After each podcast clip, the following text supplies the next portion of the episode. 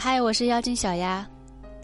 上班划水的时候，突然微信亮了，可能是因为心虚的缘故吧，感觉肾上腺素瞬间飙升到最大值。然后我以迅雷不及掩耳之势点开微信对话框，原来是朋友约我一起晚上喝酒。都是成年人了，你说怎么能上班时间约酒呢？当然了，我鄙视这种行为，不是因为影响上班质量，毕竟我也不是什么一个上进的人，我只是怕吓出心脏病。小丸子，我真的放不放下他了。这次不是拉黑，我是直接删除了他的微信。为了庆祝我重生，晚上我请你喝酒，怎么样？真的放下了吗？还是只是放下了他的朋友圈动态？但是打人不打脸，所以有些话是万万不能说的。我也只能放任他暂时欺骗自己。离家出走的人都知道，真正想离开的时候。关门的声音是最轻的。真正放下心上的人也应该明白，真正的放下不是删除，也不是拉黑，而是你不再主动提起他。当别人提起他近况的时候，你也只当是在听一个陌生人的故事而已，内心平静且没有一丝波澜。选择微信拉黑，只不过是想不想输得太惨，所以才会对他说黑名单见。微信删除也只是想赢最后的一点尊严，让他的朋友圈再也没有机会影响自己的喜怒哀乐。但是拉黑之后还能取消，删除也可以向朋友打听他的情况。所以真正放下，从来不需要拉黑，也不需要下定决心删除，不需要大醉一场搞仪式，也不需要发微博昭告天下。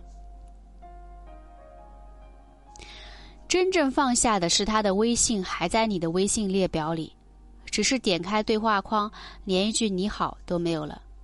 他的电话号码还躺在你的通讯录里，只是最近通讯记录里没有他的名字。他的微博还在你的关注里，只是不再特别关注而已。很多人总是习惯分手后删掉从前发过的朋友圈，拉黑从前爱过的人。然后假装自己已经忘记了，好像这样也显得比较潇洒。但是说忘记了就忘记的人，根本就没有记得过；说不爱了就不爱的人，根本就没有爱过。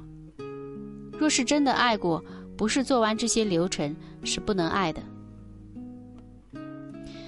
朋友圈可以删掉以前的记忆，抹不掉；爱过的人可以拉黑，空掉的心骗不了自己。如果连爱都需要装，连放不下都需要骗自己，那我们该多可怜。所以你不需要欺骗自己，也不用纠缠自己是不是真的不爱他，更不用在意是不是真的放下了。不知道是不是还爱就不爱了，纠结是不是没有放下他，其实是没有放下，因为深爱不移，放下无声。我们又不是什么做了天理不容的可耻之事，不需要躲躲藏藏，更不需要骗自己。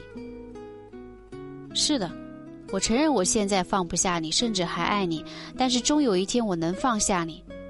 但这不是输，只是我付出的比你多，爱的比你重，所以需要的时间比你长而已。如果有一天我真的放下你了，是你输了，你输掉了我。